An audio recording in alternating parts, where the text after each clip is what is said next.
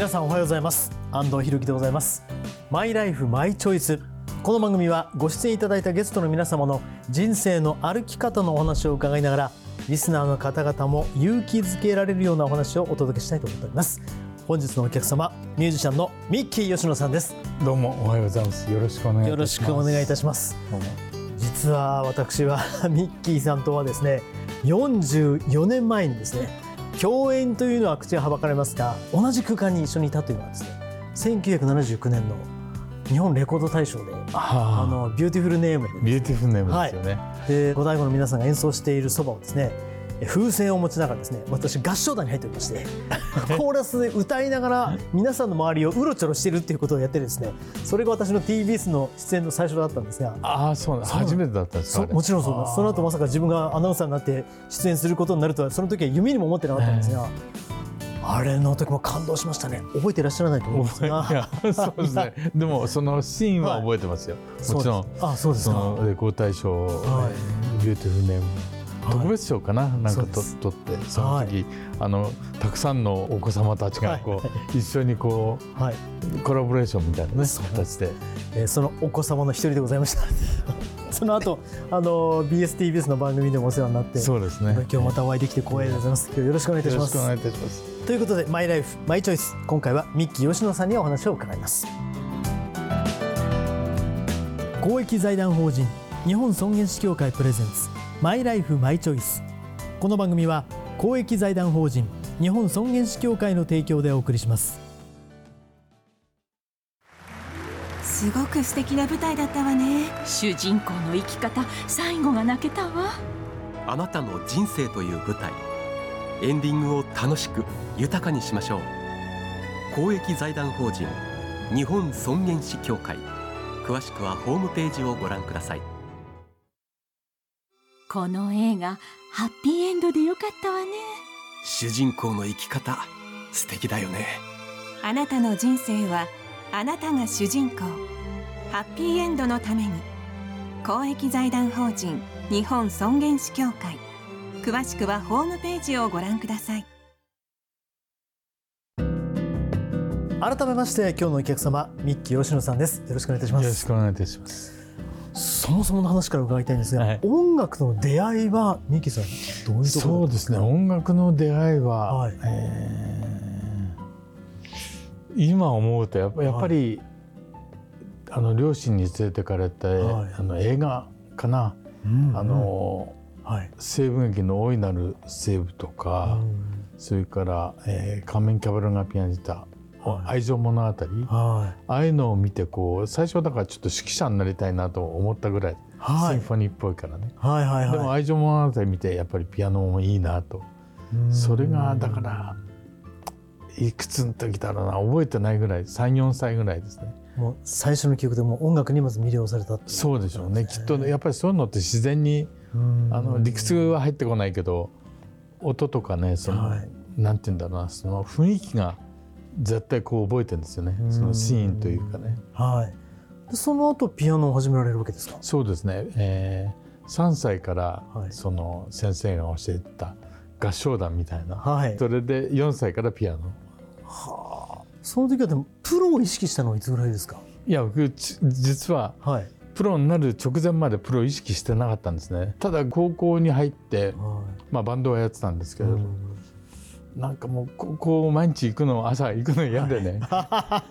高校自体がね、はい、はい、そしたらその時にたまたまその、はい、当時、えー、売れ始めたゴールデンカップスという、はい、グループサンズがいまして、で声かけられてやるかっていう。まあその前にセッションとかはやってるんですよ一緒に。えそれだっておいくつぐらいの時ですか？えっ、とね15ぐらい。ちょっと待ってください。もう高校1年生とか中学3年生とかそのぐらいのそうですね。もう中3の時にはもう仕事でやったりしてたんで、はい、それはもういろんなところで演奏してそうですね、まああのまあ、話題になってというかそうですね。まああの頃は、うん、ネットの世界じゃないから、はいはい、噂ですよね。横浜に、はいすげえキーボードプレーヤーがいるとか、はい、まあ、当時はキーボードってないないから言葉、はい、オルガンかピアノとか、はい、そういう感じですけど、はい、あじゃあもう3歳から4歳から始めて、まあ、ずっと続けられて、うんまあ厳しい練習のおかげか、そうですね、はい。まあでプロになった一番の理由ははい、学校行きたくなかったからじゃないかなって 思うくらい。ミッキーさんまさかの。そっちの方が強くてじゃあ音楽家になりたいプロのミュージシャンになりたいというよりは高校に行きたくない。そうもう本当ね嬉しかったですよ。あの、はい。リーダーのデイブ・ヒダオがね、はいはい、マネージャーと一緒に、まあ、原さんって言うんだけどはい。2人で来てはい。あのやるかって言うんですよ。はい。ええって言ったらいやゴールデンカップスこう、はい。あのケネス伊藤って言うんですよ。彼が辞めるんではあのちょうど新しいあのまあその頃ってあんまりキーボードプレーヤーいないんですね、うんうん時代的にギターバンドばっかり、だからどうかって言われて、はい。いやそりゃ嬉しいなってもちろんはい。もうやりますよっつって。はい。で次の日学校行ってはい。実はあのこういう GS のグループに誘われたんですけど、はい。そしたらその頃やっぱり先生も厳しいんだよね、うんうん。お前音楽取るか学校取るかどっちかにしろって言われて、はいはい。で音楽取りますって言って帰ってきちゃったんですね、親にも相談しないで。ええ そう。相談なしにですか？そうなんですえ親御さんどんな反応でした？いやまあ、はい。自分で決めたもんだからしょうがないって言って、じゃあそこからもう、まあ、変な話メジャーデビューという形になりますよね。そうですね。ちょうど今から55年前はあ。今すごい音楽界の重鎮の方と話してるんだなって今 実感をし始めましたけども。ちろんもう存じ上げてますが。そこからずっとじゃあもうそうですね。ずっキーボードと、いうか、まあ、ええ。鍵盤をずっと、やってます。やってるというか。はい、はいでそのまあゴールデンカップスの後で五代王というのはこれはどういう成り立ちだったんですか？これは、ねあの、まあ、ゴールデンカップスでは入った頃っていうのはまあご存知のようにザはい芸能界の世界で、い。バンドっていうのはっていうか音楽界ではないない時代じゃないですあか。ーなるほど。でやっぱり、りなんかすごいいろんなこう疑問とかうん。思ってたんではい。その時高校中退したんで、はい。そしたらアメリカの、えー音楽大学ではい。高校のはい2年の成績を出せばはい。入れるかもしれないというはい。情報があって、はい。それがあのバークリーというはい。音楽大学なんですけど、それで出してはい。それであのとりあえずじゃあ夏季講習来いって言われて、はい。で行きましてはい。それでさらにその頃ちょっと英語をこう覚えてはい。もう嘘ではないんだけど、もうずっとこの学校で勉強したかったという話をして、そしたら入れてくれたんですね。じゃあその流れで、えー高校行きたくない理由で、えーゴールデンカップスに入ってでさらに音楽の バークリー行くのも、うんなんとなく流れじゃないですけど。そうなんですよ。だからねはい。そうなんですよ。こう、はい。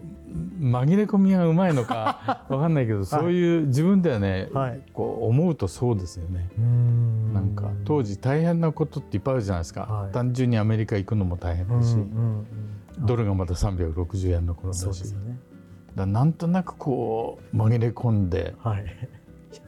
やってきたという。それでまあバークリー卒業されてその後まあ五代五につながっていくっていそうですね。ではい。まあゴールデンカップスをやってる中でいっぱい学んだことあるじゃないですか、はいはい。その芸能界のこと、うん。はい。それから日本の音楽のこととか、そういう業界のこと。うん。でこれはやっぱりあのまあそれとほ他のミュージシャンの人たちといろいろ何年か過ごしてはい。それでやっぱり日本に必要なものがあるだろうなと思って、うん。それを絶対作りたいと思ってでゴールデンカップスで失敗したことは五代五代は失敗しないようにと思ってこれはグループを作らなきゃいけないとバンドを作ろうと思ったんですよ、はい。この世界に通じるね。それでウッドストックって知ってます？あもちろん知ってます。はい。であそこにこう音あのバンドの仕事で行った時に、はっとひらめいた言葉が五代五だったんです。その時五代五天皇がこうふっと出てきたんですね。ウッドストックで五代五天皇が浮かんだんですか？そうそれでそこで名前をバンドの名前五代五、でそれを一緒に、まあ、その時のバンドやったスティーブ・フォックス、はい。はいまあまあ、五代五のベースですけど、うん。彼に言って。はい。でそこからどんどん話がっていうかもう、うん、頭回るじゃないですか。はい。二十、歳ぐらいだあから。はい。あまだ二十歳ですね。そうですね。はいまあそれではい。スペルを変えようとか何しろ名前も最強にしようとかそれで五代五というああいうスペルになって。はいはい。そうですね。であっという間に日本で多分。あっという間でもないですよそうですか。78年にもねそうですね。あのあの78年の後半にそれこそ TBS の,、はい、あのベスト10に、はい、あのハイライトかななんかで出させてニューフェイスじゃなくて。スポットライト、はいはいはい、あれに出させてもらってあそこからぐーんとこうまあその前にその西遊記の音楽を担当できたことかもしれないけれど、はい。はい、でもデビューは76年なんですよ。あだから678と。3年 ,3 年やってるんだけど、はい、なかなかねこれは大変なんですね。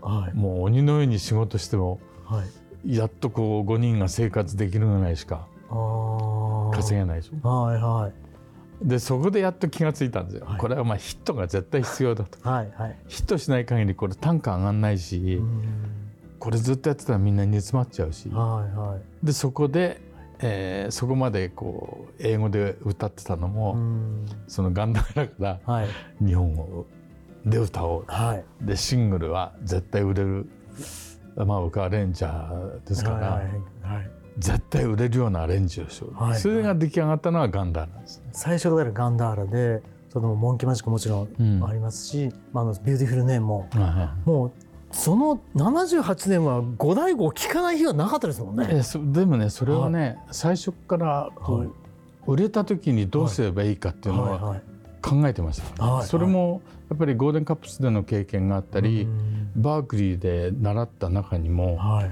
やっぱり1位になった時に、はい、トップ取った時に何をすればいいかとか、はい、そういうことをこういつも考えとけよと。もうあのそその時点で、ガンダーラが売れ出した時に、僕は自分でレコード会社行って、モンキーマジックは今年中に出してくれって言ってで出したよ。でだからこう連続でこうヒットしていくと、はいはい、まあ、そういう世界が一つあったんじゃないですかね。ちゃんとミッキーさんのまあ戦略がそこにあった、そこはありましたね。それは確かに。そういったこうプロデュース能力っていうのはどういうふうに磨磨かれてたんですか、ね、それはねやっぱり、あのたまたまですけど、はい、1969年にまだゴールデンカップスの頃に、はい、成茂茂というギタリストがいました、はい、で彼がウッドストックそれこそ行ってき帰ってきて日本の音楽なんとかしなきゃいけないとか、うん、そういう話をいっぱいされて、はい、で一緒に10円コンサートっていうのをね、ちょうど日比谷の野音が今年100周年なんですけど、そこで、えー、いろんな話されて、はい、で一緒にその10円コンサートっていうのをこう作り上げてったんですよ。だからあ、はい、こういうこともあるんだなっていうのはやっぱりそこが僕のプロデュースに関しては原点かなと思いますね。なんかそうすると今ももう第一線でそれこそあの YouTube もそうですしそれから LINE の動画もそうですしいろんなツールも使って、はい、常に一線で活躍されてるっていうのやっぱそういう意識があるんですかね？ずっといやそれはあの70になった時にアルバム作って、はい、でそこでやっぱりあのそういう SNS もやんなきゃいけないって言われて、それでそこからですよね。だからこの2年ぐらい、はい、今ちょっとお話出ましたけどその2021年、まあ、70歳古希の記念でその、まあ、アルバム。というのはその古希プロジェクト。ということで、はい、そのアルバムが「Keep on Kicking It」っていうのがそれを頭文字が コキってことですね。でそのアルバムをまあ作られて、ね、ということなんですね。でこれはね自分ではそれほどなんか今更自分でアルバム作るのもちょっと、はあ、と思ったんですけど、はい、うちの家内がね、はい、いや作んなきゃダメだって言われて、はい、それででそれには作り方がちゃんとあるから自分でプロデュースはダメだと、うん、で誰かプロデューサー探してと、はい、それで亀田誠一さんに頼んでなんか面白いですよ。じゃあ奥様のまあまあ彼女がやっぱりプロデューサーの一人でしょうね。どっちかって言えば。そのある意味プロデューサーの奥様が今日いらっしゃってるということで はい、ただ一緒についてきただけだったんですよ。えっ、とうちのプロデューサーはですね無理を言ってご出演をお願いしましてどうぞお入りくださいすみません。はじめまして安藤と申します。吉野幸恵と申します。お世話になります。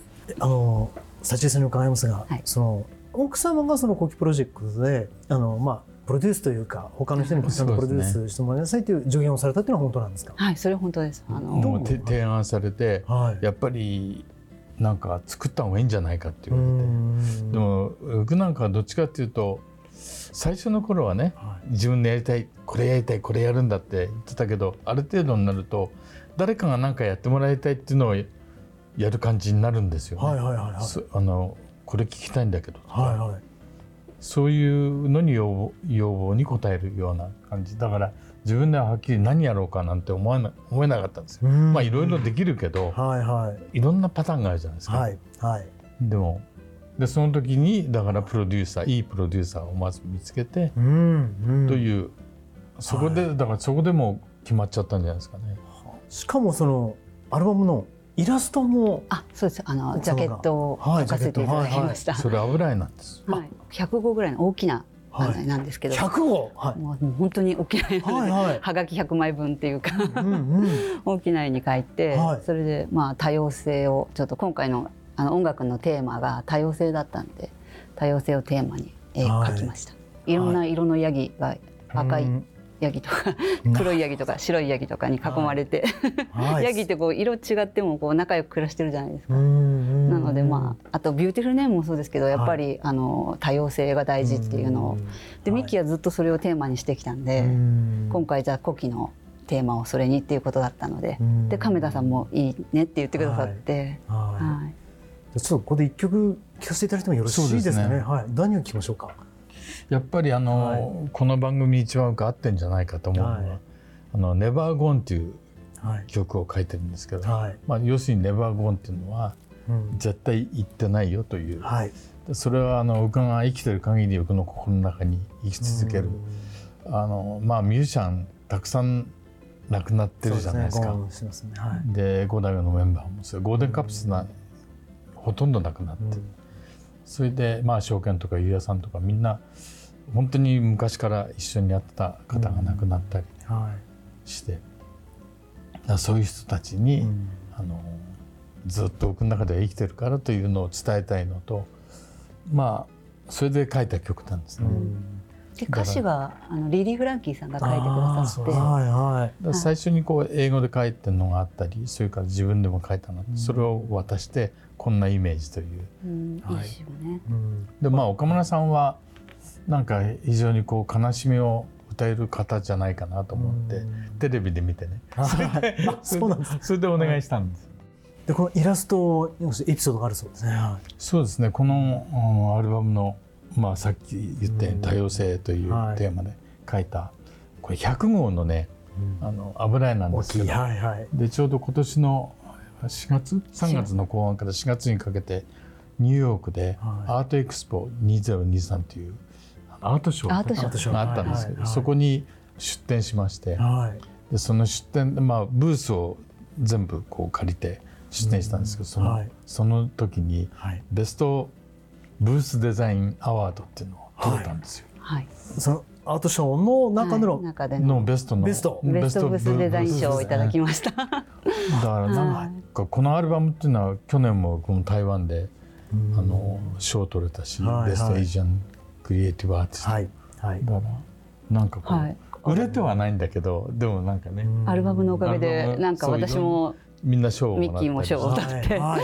なんかありがたいアルバムです。ね。もっと詳しく言うとゴールデンインディーミュージックアワーズそうですね。の、えーベストアジアンクリエイティブアーティスト部門のそうですね。部門賞ということで、あのそういう意味で言うと僕らもやっぱ誇りですし日本を代表するアーティストであるミッキー吉野さんがアジア全体で評価されるっていうのは、しかも奥様のイラスト付きで、うん、評価されるっていうのは何かいろんな全てのことをやっぱり導かれて、そうですね。はい。だからやっぱりそうですよ。やっぱりそれと長生きできてよかった、やっぱりだからこう過去にいろんなやったことがこう、全てちゃんと実感できるじゃないですか。はいはいだからやっぱりみんなね元気にうん。元気に生きてもらいたいですよね。そうですね、えーそういう中で、うん。うん、辛いお別れもあったかと思うんですけどどの方との別れが？もちろんごあの五代目の浅野もそうだし、ん。ゴールデンカップスのメンバーね、はい。でもそうではなくて、はい。なんとなくこういい付き合いができた方がいるんですよ。それが、うんあの市原悦子さん。で、はいはいはい。あの僕はもう約30年ぐらい前から一緒にこうステージをやったりで2人だけの舞踏会とかそういう2人だけでショーをやったりしたんですけど、それで塩見哲さんというあの演出家なんですよ、はい。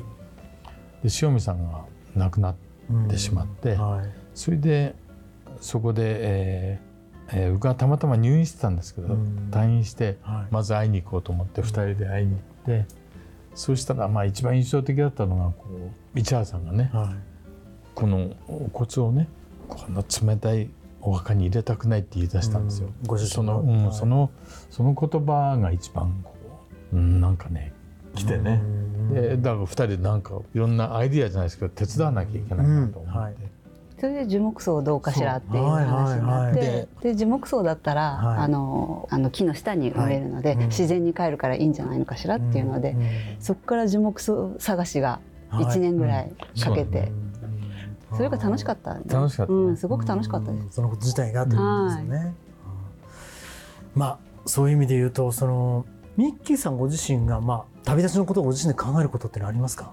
まあでもその市原さん通していろいろ思ったし、うん、なんて言うんだろうな。やっぱりそういうのはね、こう年齢差も離れてるから、うん、なるだけ長生きしようっていうのは、はい、もちろんそれが一番ですけど、はい、もちろんです。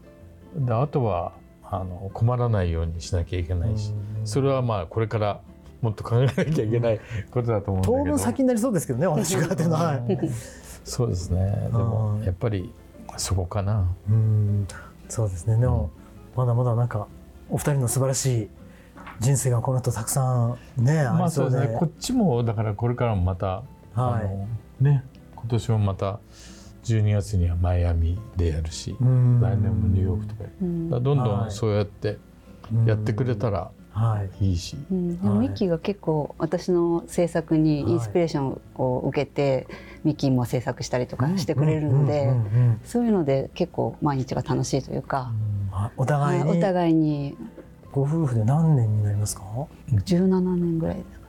そうですね。はいはいでその間ずっとインスパイア、まあ、お互いしてはいまあ、ミッキーがすごく興味持ってくれて絵の方に。はいはいはいで私もまあ一緒にいると、はい、いろんな、まあ、ミッキーの周りのミュージシャンの方とお会いして、まあ、市原さんもそうですけど、はい、たくさんのこう芸術家っていうか極めてる方にお会いできるので、まあ、みんなでこう仲間に入れてもらえるっていう感じ。はい、いやあの、この後もですね素晴らしいご夫婦での活躍を期待しております。ありがとうございます。本当に今日はありがとうございました。どうもありがとうございます。えー、本日のお客様ミュージシャンのミッキー吉野さんそして奥様の幸恵さんありがとうございました。どうもありがとうございました。えー、この後はあなたのマイライフマイチョイスメールや質問にお答えします。ミッキー吉野さんも番組の最後までお付き合いください。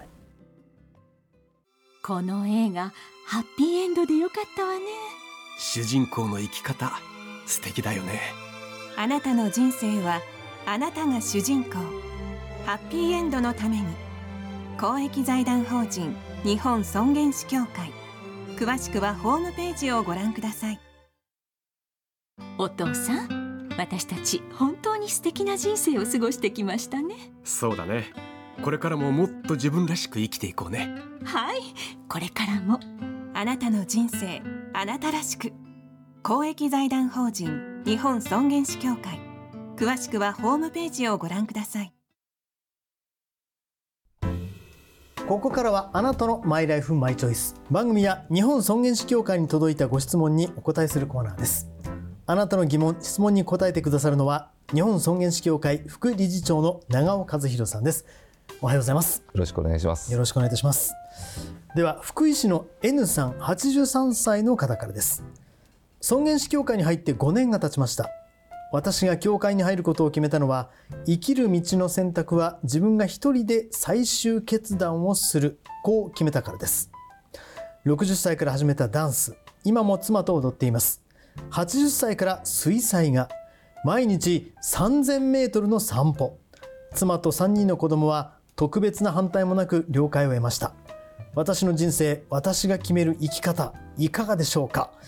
さあえー、この N さん非常にかっこいいロゴを過ごされてますが、はい、いかがですか？いや素晴らしいと思いますね、もう家族と、ね、いい関係ができて、はい、えー、定期的にそういう話し合いもしながら、うん、まあ、あの健康寿命を伸ばしていただくのは素晴らしいことだと思いますね。あの本当にやっぱ家族が見守る中大往生される方たくさん見てきましたし、えー、ぜひそういう願いを叶えてほしい長生きしてそういうふうに思います。で一方ですねあのまあ、お一人暮らしで105歳ででも絶対家で旅立つんだということでリビングルを書いて、えー、たった私と二人きりのおみとりっていうこともあったりなんですね。まあ大切なことはやっぱり自分の意思をしっかり文章等で意思表示をするっていうことだと思います。で家族とコミュニケーション取る。でもその時に先生がそばにいるっていうのはすごく大きいでしょうね。そのね、やっぱお医者さんそういうことに理解のあるリビング重要協力医師っていうのはね協会のホームページにありますから、はい、そこを見てですね、まあ理解のある先生を主治医に選んでいただいたらいいんじゃないかなと思います。はい、はい、ありがとうございました。はい、えー、あなたのマイライフマイチョイスメールや質問もお待ちしております。メールは番組ホームページ、そして日本尊厳死協会のホームページ、それぞれでお待ちしております。今日は日本尊厳死協会副理事長の長尾和弘さんにお話を伺いました。ありがとうございました。はい、ありがとうございました。お父さん、私たち本当に素敵な人生を過ごしてきましたね。そうだね。これからももっと自分らしく生きていこうね。はい。これからも。あなたの人生あなたらしく。公益財団法人日本尊厳死協会。詳しくはホームページをご覧ください。すごく素敵な舞台だったわね。主人公の生き方最後が泣けたわ。あなたの人生という舞台エンディングを楽しく豊かにしましょう。公益財団法人日本尊厳死協会。詳しくはホームページをご覧ください。本日はお客様三木吉野さんをお迎えしました。ありがとうございました。ありがとうございました。あの番組ご出演いただいていかがでしたか？やっぱりこのこのマイライフマイチョイス、やっぱりそこに尽きるだろうなと思いますけどね、僕はやっぱり自分でこうまあ自分としてはいつも和して流れずというそれが基本ですからやっぱりこう皆さんと調和してでも自分はぶれず流れずというなんかそういう感じをこういう場をいただけると話せるしやっぱりいい番組だと思います。ありがとうございます。はい、それ我々が伺えるのもすごくいい経験になりました。本当にありがとうございました。ありがとうございます。どうも。この番組は YouTube でもご覧いただけます。マイライフマイチョイス日本尊厳死協会 TBS で検索してください。お相手は安藤博樹でございました。また来週お会いしましょう。さようなら。公益財団法人日本尊厳死協会プレゼンツマイライフマイチョイスこの番組は公益財団法人日本尊厳死協会の提供でお送りしました。